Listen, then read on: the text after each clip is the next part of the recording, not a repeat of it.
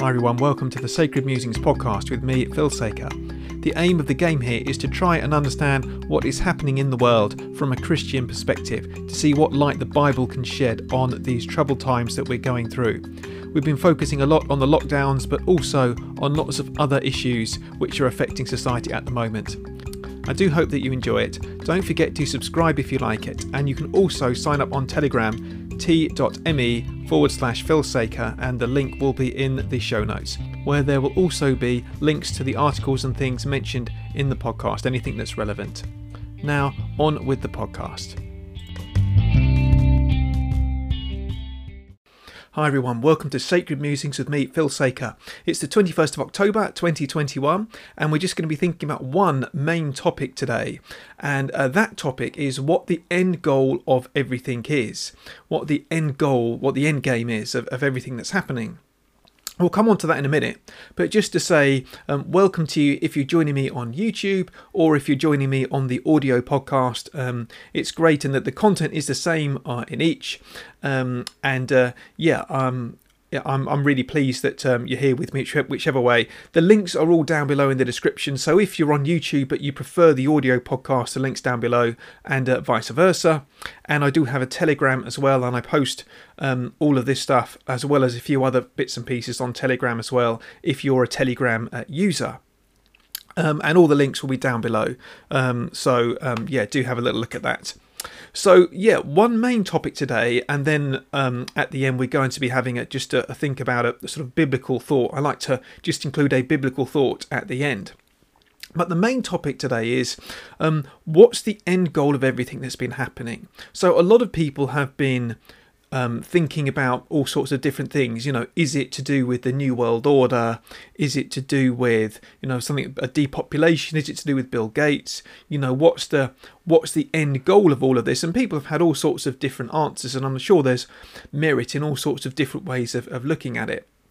There's one thing which I want to suggest today that I think lies behind what's going on. And I'm not sure whether this is an intentional thing or whether it's a you know kind of subconscious thing. You know we talked about evil lying behind um, actions. Um, but uh, um, yeah anyway what I th- i'm going to talk about is the destruction of the family. That's what i think is is lying behind a lot of this stuff.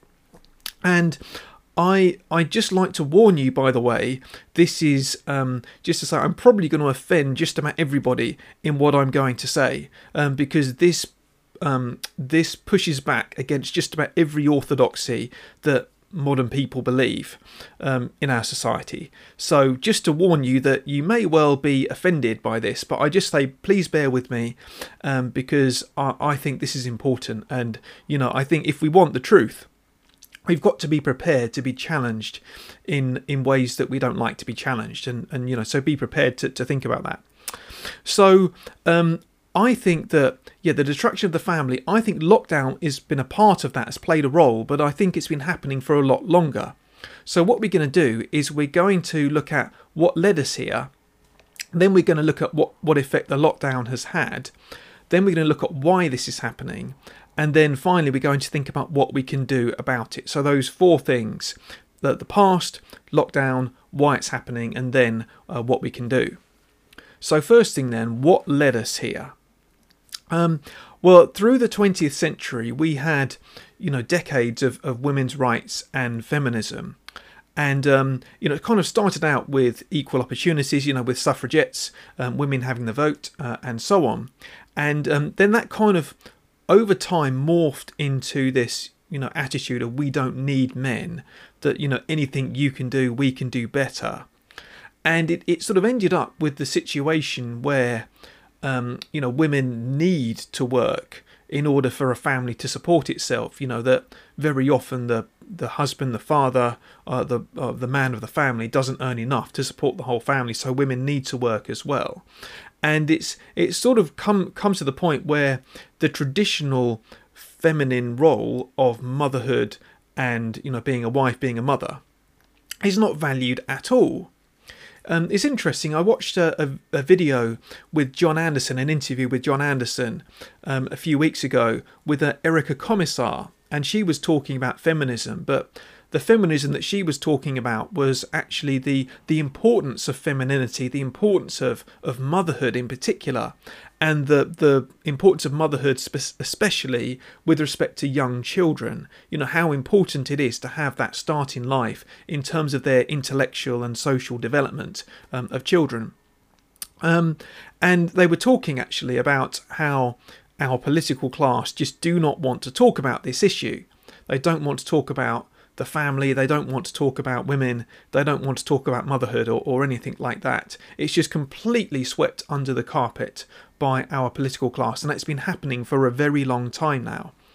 Um, so um, yeah, and I'd just like to say, by the way, if you don't subscribe to John Anderson, if you've not not seen any of his interviews, then then do. I, I really enjoy his interviews. Um, he's done some really good ones. Um, so you might like to to have a look at his uh, his channel. He's a former Australian vice vice um, vice president, vice vice prime minister. Um, anyway, but yeah, he's a good guy. And what's happened now post feminism is that um, now our society almost doesn't believe there are such thing as um, as a man and a woman or male and female. You know that these things are really indistinguishable and interchangeable. Um, so, for example, the BBC did a program back in 2017 called No More Boys and Girls Can Our Kids Go Gender Free? And this was reflecting that kind of growing ideology at the time that boys and girls aren't really aren't any different at all. That you know, it's just in terms of the only thing that matters in gender is the way that you're brought up. There's nothing kind of physical um, that that distinguishes you really, uh, apart from a few body parts. You know, it doesn't actually make any difference whether you're a, a boy or a girl, man or a woman. And that's you fast forward that to this past couple of weeks, where I think all three of our political party uh, party leaders have been unable to confirm that a person with a cervix is a woman. So we're, currently in the, the situation where our society thinks that there is no essential distinction between male and female, that you might have certain body parts, but really, you know, a woman or a man is just what you feel yourself to be. Inside, it's nothing to do with your body. And there's no celebration of um, uh, femininity and motherhood and there's also no celebration of masculinity. In fact, if you hear about masculinity, it's always toxic masculinity. So there's no celebration at all of the differences between men and women. It's entirely about um, you know what you feel and just gender fluidity, and it's just like our political class has been taken over by this by this idea by gender theory. Um, so all of the distinctions between men and women have been broken down, and Douglas Murray actually wrote about this in The Madness of Crowds. He had a chapter about um, about men and women. So that's that was one thing. That's one strand that's led to where we are. Another thing, significant moment that I'd like to mention that happened was in the uh, 2010s, the early 2010s, when same-sex marriage was introduced. Now, why was that significant? Because it, it's essentially a redefinition of marriage um, where which says gender distinction is no longer important. So it was enshrining in law this idea that the, the, the man and the woman, male and female, isn't significant, doesn't have any particular significance, especially in our most intimate relationships uh, when it comes to marriage and when it comes to, to children. Now, I think this has had two very important effects as, as we go on to look at lockdown. The first important effect is that it enshrined into law the idea that uh, political correctness overrides scientific truth. So, for example, um, the BBC uh, reported a few years ago that Ruth Davidson announces that she's pregnant. Um, you know, Ruth Davidson um, pregnant with a child with her same-sex partner uh, Jen Wilson, and um, they mentioned IVF, but there was absolutely no mention in that article of the father um, the fact that you know children do biologically speaking always have a mother and a father this is not mentioned in the article, and there are in other examples. Um, uh, Tom Daley, for example, I wrote an article about this actually on my blog about the emperor has no clothes. Uh, but this is the thing that same-sex marriage has kind of led our society to just saying that a, a man and a man or a woman and a woman can be married and can even talk about children, but ignoring the very basic biological fact that a man and a man or a woman and a woman cannot have children. I mean, that's that's just biology 101. So that was the first strand that um, that that went into it. You know, it's just become entirely politicized. And you know, as someone who spent a lot of time debating this um, back when when it was introduced, um, then I could see a lot of the trends which have happened over the last 18 months happening back then. You know, the fact that people were supporting this, um, not because they thought it through logically, but just because it made them look good um, politically. You know, it was seen as a badge of being progressive and forward thinking and everything. Um, Nicky Morgan, who I think was then Education Secretary, was once asked, What are British values? And quick as a flash, she just said, Gay marriage. First thing that she said. Um, so um, yeah, and I think in a sense, you know, people who you know, traditional Christians, people who've traditional views on marriage, I think were in a sense the canary in the coal mine when it came to a lot of the trends we've seen over the last 18 months because I saw it happening back then um, and it's just developed uh, since then. So that was the first um, first thing um, about um, uh, which sort of trend which led towards uh, towards lockdown. The second thing that happened, which I think is really significant, is that it made the state supreme. So traditionally, marriage has been a recognition by the state of a prior biological arrangement. Um, and so, um, you know, a man and a woman come together to bear a child and live together to raise that that child. Um, that is just, uh, you know, the state um, marrying them is just a recognition of what already exists in reality, in, in biology. Now, when it comes to same-sex marriage, there is no, no, um, you know, how, how can there be a biological relationship between a man and a man or a woman and a woman which the state can recognise? Actually, what what's happened is that the state confers that status of marriage on the man and a man or a woman and a woman, not biology, not reality. So it makes the state supreme over biological fact. And this again was something that many people I know were trying to warn um, warn society about, you know, ten years ago. Um, but um, uh, I, I, was trying to write articles and, and, and, was thinking about this. But that's what happened. You know, it's the um, the state asserting its supremacy to define what is true and what is what is marriage over against biological reality. And that's something that we've seen more um, through the lockdowns. We'll come on to that um, in a minute. I should just like to say, by the way, and I should have started with this, but you know, obviously, um, I know that you know the church has really not done well with people who are gay um, over the, the, the years, and um, you know, there's been a lot of terrible things happened um, and uh, you know, I don't. I certainly am not advocating going back to the 1950s or before. Um, you know, I, I, don't want to criminalise homosexual behaviour or anything like that. Um, but I just think you know, same-sex marriage has been a bridge too far, and um, and actually it has, as a, as I hope I've shown, has actually had um, set precedents for things which are pretty dangerous and harmful. Um, and I think we need to row back and just reassess where, where we want to be as a society. But I don't have time to go into all of this, uh, all of this now. So um, that's one thing which um, I think will probably offend some people. So I do, you know, I, I, well, I'm I'm sorry, but I'm not sorry actually because these are really important ideas which we need to discuss. So, um, gay marriage, uh, same-sex marriage, um, and today um, what's happened is that you know we just have this kind of saturation of pornography.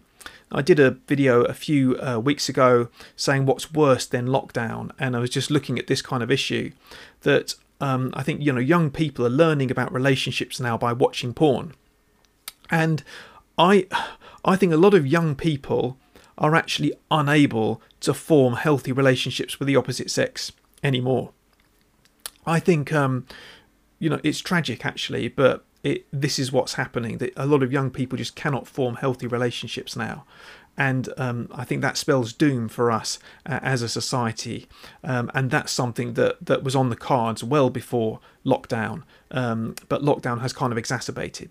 So let's move on then. So uh, we've been talking about lockdown a bit. So let's look at the second thing. What's the effect of lockdown on on the family?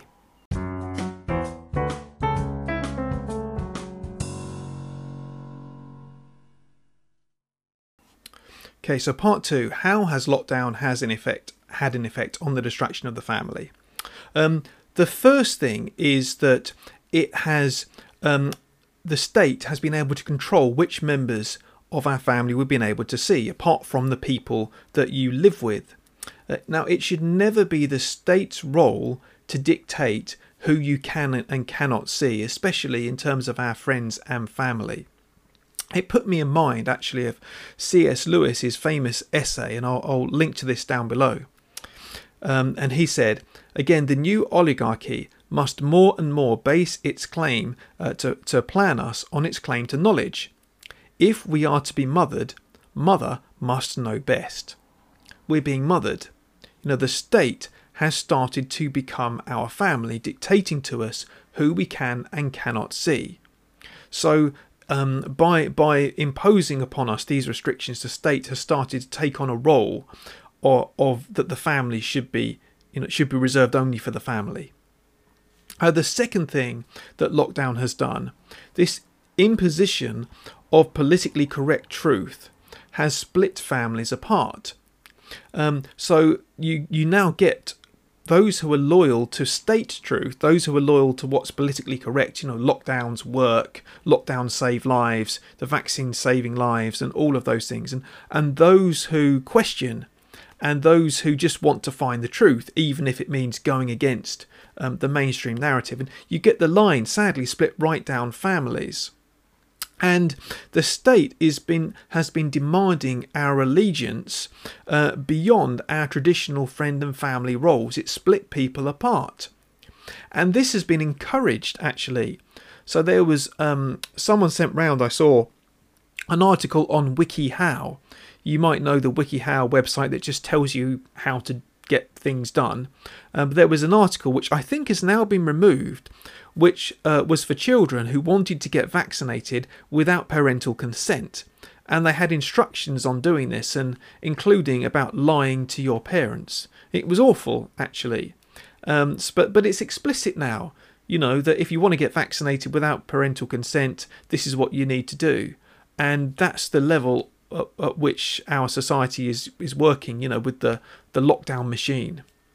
Um, and you know, even uh, the NHS have said that uh, children can be vaccinated against their parents' wishes. They've been talking about this sort of Gillick competence um, and what have you. And even if that's not that's not true, that I, I have heard that a lot of children have been vaccinated against their parents' wishes. I hear um, stories about that from time to time. So it's pitting parent against uh, a child against parent, and it's taking you know children away from their parents into the the arms of the state hugely, hugely worrying thing to happen.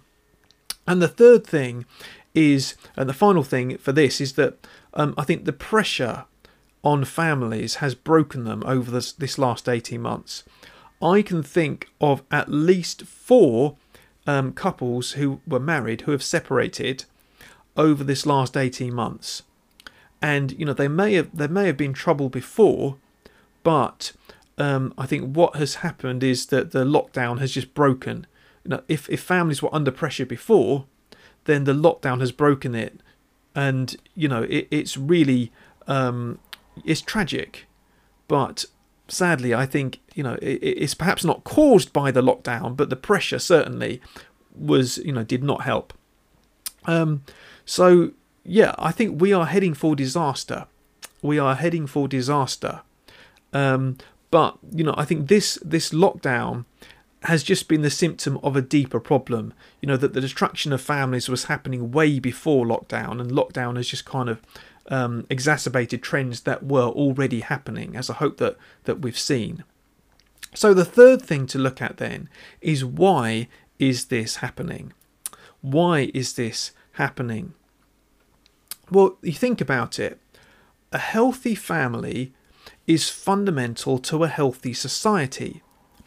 If you have healthy families, you have healthy societies. You know, children are born and raised, and they, they have a place in society. When they when they're born into a family who have a place in that society, they're born and raised. They take their place in that society, and and it kind of things go on, and and it's it's good. It's healthy. That's how societies kind of stay together. if you don't have healthy families, what then?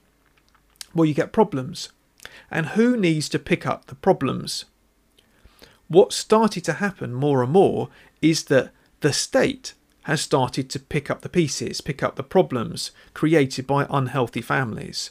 So rather than trying to promote healthy families, the state has instead started to supplant it and it stepped into the role of caring for us um, in for example in, in benefits which traditionally families would have would have taken on um, so you think about it you know why is the government investing millions and billions in um, housing benefit, for example, for couples who've split up, because you know a couple that, that splits up has to live in at least two houses, um, you know that so that, that, there's more pressure on housing. Um, when um, you know instead of trying to encourage couples to, to remain together, you know maybe to give relationship counselling, maybe you know financial incentives, that that kind of thing. Why are they actually financing this? Um, is it because that that gives them this role that gives them the power, taking the power away from the families and giving it to the state? You know, I think that's what's been uh, that's what's been happening. Now, what is there some kind of ideology that lies behind this? Um, well, there there is and there isn't. I mean, I, I'm not again. I'm not entirely sure in our our government in the you know the UK if there is a particular ideology which is driving it specifically. But this has been part of Marxist ideology for uh, for some time. Um, Carl Trueman, he he recently wrote a book called The Rise and Triumph of the Modern Self, and kind of um, I think the research that he did for that book and actually went into a series of lectures that he did called um, Life of the Mind: The Makers of the Modern Revolution. Um, and that was part of the Grove City College lectures. You can watch it all online, and I'll put a link to the playlist um, down below. Um, it's a really interesting series. He looks at kind of um, philosophers and thinkers over the past couple of hundred years who've influenced and kind of led us to where we are uh, in our society. It's fascinating. But one of the things which I, I mean, I never really studied Marx and that kind of Marxist um, thinking, but um, the destruction of the family is part of Marxist thought. And that's because they believe that you know the family is the unit of bourgeois oppression you know that it, it kind of maintains the status quo. And they think in order to create create this revolution that they think is necessary they need to destroy the family to make people uncomfortable enough to want a revolution so you know they need to destroy the family and you actually see this in kind of neo Marxist organisations like Black Lives Matter in the, the organisation. Um, I think they've removed this page from their website, but there was at one point a page on their website which stated a goal was to disrupt uh, the nuclear family structures, the kind of Western style nuclear family structures. So that was an explicit goal of um, Black Lives Matter. Is is it is it this kind of Marxist ideology? Is it thinking about China, you know, Chinese Communist Party. Is this is this what's going on in in the West? Um, or is it actually something more more fundamental, more evil, which is going on underneath? You know that we were thinking about the existence of evil. We were thinking about how you know Satan hates God and hates us, and wants to destroy and undermine God and, and His ways. Um, and if the family is something good which is given by God, then is it any surprise that Satan wants to destroy and undermine it? I don't think I don't think it is a surprise. Um, but I, I, I can't tell you exactly all of the currents that are happening. I just know this is it seems to me that this is what is happening. So the final thing to talk about then is what can we do about it? What can we do about it? Um, well, the first thing I would say is to invest in your own family. I think that you know if if the family is being destroyed, then the first thing we need to make sure is that you know we we put time into to investing in our own in our own families. You know, so spend time with your wife and children. I mean, I don't know which which stage you're at. It's not obviously possible for everyone, um, but um, you know, just try to ensure that your own relationships are healthy. That's the thing you know that healthy society is built on healthy relationships and if we don't have um, healthy relationships then we can't expect other people to so you know to first focus on ourselves and our own relationships And I think, you know, often the way that God works is not in uh, spectacular displays of power, but in ordinary deeds of loving one another. Um, and, you know, I think these days a loving family is a revolutionary act. A loving family is a revolutionary act. And if we commit to seeking that kind of family with God's help, that can change the world. You know, don't underestimate the power of just those ordinary deeds of love the you know those kind of ordinary family moments. Don't underestimate that. People see and people know, and that's what people want. You know that that can really change things. Um, the second thing is do not watch pornography. Just just just don't do it. It's toxic. It is toxic to to healthy families, to healthy relationships. Um, it really is. Uh, if you need help in in stopping um, then there's a website called Fight the New Drug, um, which is very good. And I did a video on my other channel on Understand the Bible, which is the most popular video I did there actually about um, breaking free from pornography. But I do appreciate it's a massive problem, um, especially for younger people. Um, but I think to, to be free of that, I think pornography is a is a, a toxin. It's something which is eating away at Western society, and it's undermining. Uh, at the end of the day, it will undermine everything that we hold dear. Um, so yeah, don't don't get involved with it. And the third thing, and this is likely to be something which as well is is controversial. The third thing is to embrace your masculinity or femininity, to embrace it. Um, if our society hates it so much, there must be something good about it you know. Um, and um, in particular, I think men need to step up to take more responsibility. Um, this is something actually which is which the Bible is um, talks about is you know male leadership and the importance of fathers, the importance of men taking responsibility for, for leading a family, for leading the church. Um, Vern Poythress, who is a theologian, he wrote um, a uh, an article. Um, the, the church's family, why male leadership in the family requires male leadership in the church as well, which you can you can read if you like. Um, but he says this: the family, more than any other single institution in modern society, desperately needs freedom and renewal through the love of Christ. That freedom comes most effectively when we are able, under God, to harness the full, rich resources that He provides. We are to teach people, above all, to embody in their families the model of Christ set forth in Ephesians 5 22 23, and we are to teach them by examples that we set forth in the family like life of the church, including the godly example of mature spiritual fathers, the overseers.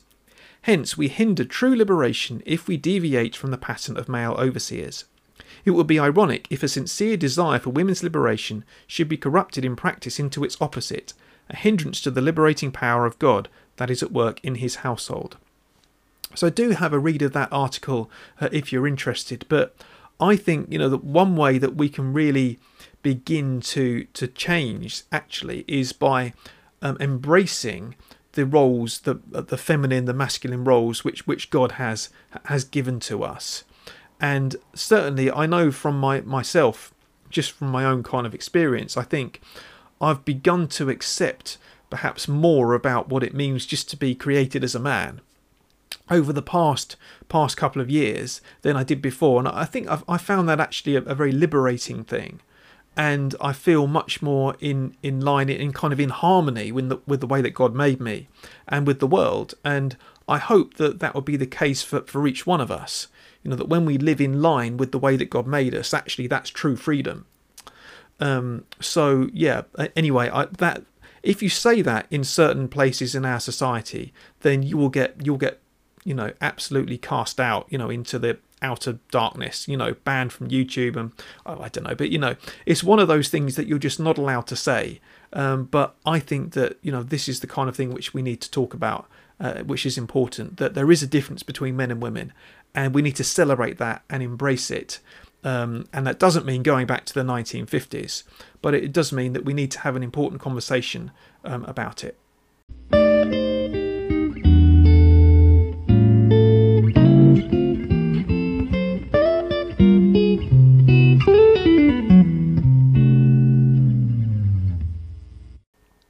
Okay, so the final thing that um, I wanted to look at is something biblical. I wanted to to look at um, Psalm 94. I read this the other day, and it really struck me as relating to our current circumstances. So I'm going to read it out first, and then I'll just offer a few thoughts about it as we've um, as we go through. Psalm 94. The Lord is a God who avenges. O God who avenges, shine forth. Rise up, Judge of the earth. Pay back to the proud what they deserve. How long, Lord, will the wicked, how long will the wicked be jubilant? They pour out arrogant words. All the evildoers are full of boasting. They crush your people, Lord. They oppress your inheritance. They slay the widow and the foreigner. They murder the fatherless. They say, The Lord does not see. The God of Jacob takes no notice. Take notice, you senseless ones among the people. You fools, when will you become wise? Does he who fashioned the ear not hear? Does he who formed the eye not see? Does he who disciplines nations not punish? Does he who teaches mankind lack knowledge? The Lord knows all human plans. He knows that they are futile. Blessed is the one you discipline, Lord, the one you teach from your law. You grant them relief from days of trouble, till a pit is dug for the wicked. For the Lord will not reject his people. He will never forsake his inheritance. Judgment will again be founded on righteousness, and all the upright in heart will follow it. Who will rise up for me against the wicked? Who will take a stand for me against the evildoers? Unless the Lord had given me help, I would soon have dwelt in the silence of death. When I said, My foot is slipping, your unfailing love, Lord, supported me. When anxiety was great within me, your consolation brought me joy. Can a corrupt throne be allied with you, a throne that brings on misery by its decrees? The wicked band together against the righteous and condemn the innocent to death. But the Lord has become my fortress, and my God the rock in whom I take refuge. He will repay them for their sins, and destroy them for their wickedness. The Lord our God will destroy them. Okay, so you know last week I was saying how it's it's very easy to be angry about the things happening, and I, um, I'm much too inclined towards pessimism. And you know, you think, well, what what's the right attitude to have towards the things going on in the world? Do we just need to shrug our shoulders and say, oh, you know, well, it's it's terrible, but what can you do? Um, and actually, what the Psalms teach us is that we need to cry out to God and to trust in Him for His righteousness and justice. Um, and that's what I love about this psalm think that's exactly what this psalm does. The Lord is a God who avenges, and it's a prayer that the avenging God would shine forth and would put right the evils in the world, which are manifold, and pay back to the proud what they deserve, saying, How long, how long will the, the wicked people seem to triumph? Um, and it says, you know, they pour out arrogant words.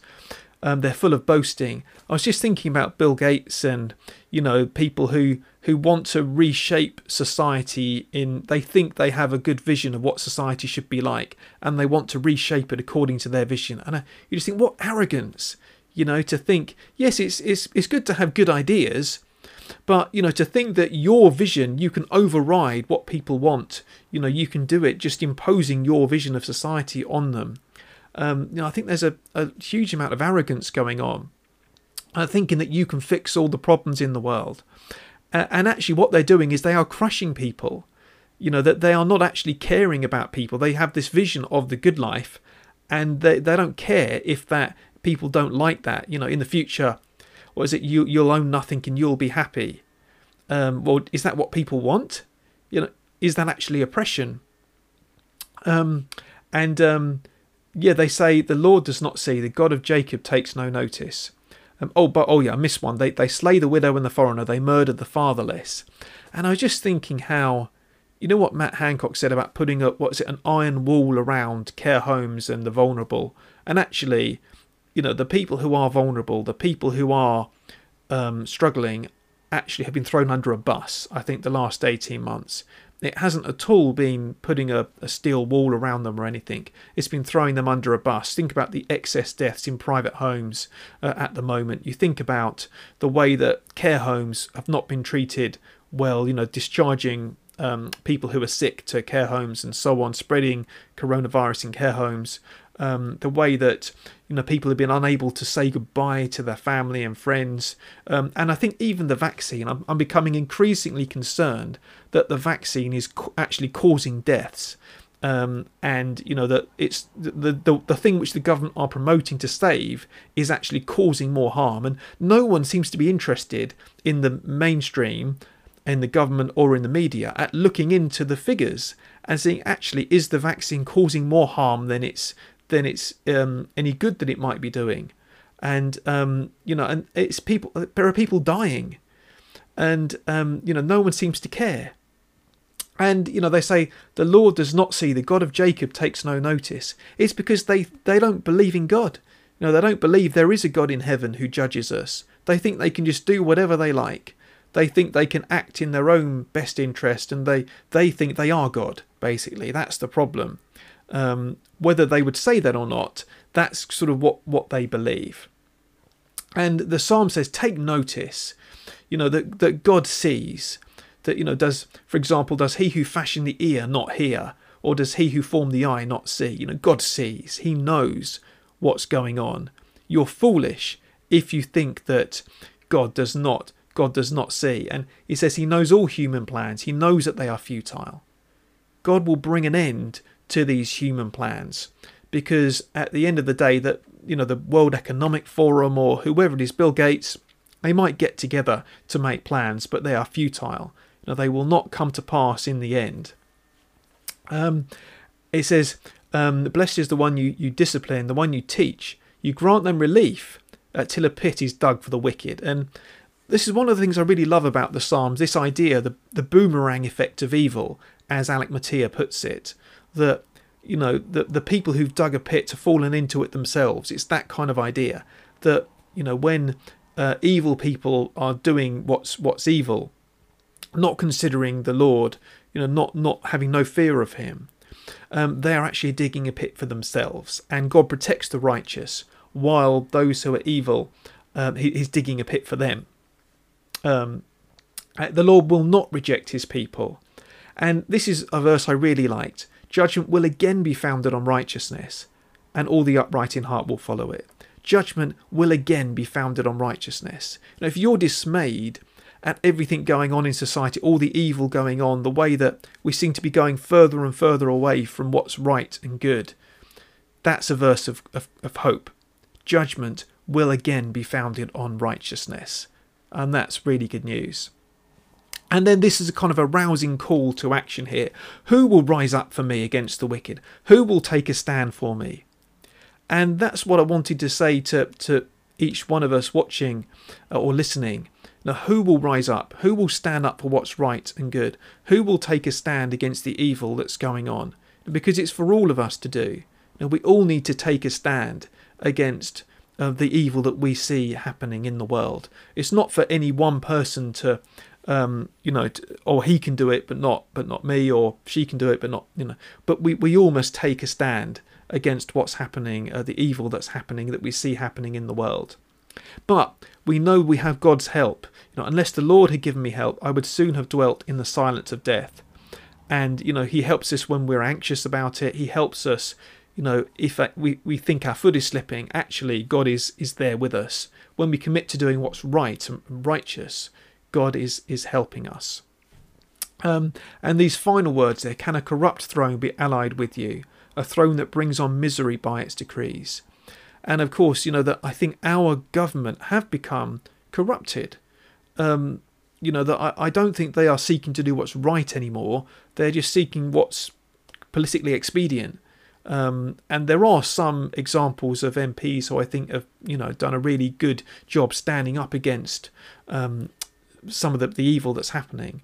Um, but actually, I just think you know we have a political class now who are only interested in their own ends, looking good, um, and and you know about this kind of shadow boxing where they're they're fighting sort of kind of imaginary uh, foes rather than actually seeking to do what's good for the people that they serve. They've forgotten that they are supposed to be ministers and servants of of us the people, um, and they can't be allied with God. Um, uh, but God is our fortress. Um, we can take refuge in Him, and He will repay them and destroy them for their wickedness. And you know, this is this is the thing that you know we have to trust in God that goodness and righteousness, when when they're gone, they're not gone forever, but that God will repay them and God will will sort things out. And I just thought this was a real message of hope because so often I think, you know, when we think we see the goodness and righteousness departing from the government, from the political class, and, and so on. And, you know, it's so easy to feel despair. But actually, there's no there's no need to be despairing because God is righteous, He is just, He sees what's happening, and He will act, and He will act uh, in you know in time. Um, so we, we don't need to fear. Um, God has justice in, in in His hand, and He will do it. I don't know when, I don't know how. Um, all I know is that we, as as people, as believers, as Christians, we should be praying for this. And you know, I hope that after after this, you can have a read of Psalm 94 yourself. Um, maybe just go through it and pray it, and you know, ask for God's justice to be done. So let's do that now. Let's pray and uh, let's commit to God all of the things that we've been talking. I just think there are so many problems in the world at the moment, and I really am worried about you know what's happening with families and you know the fact that men and women, I think, um, are just unable to form healthy relationships uh, at the moment. It really does worry me. Um, but God has things in hand.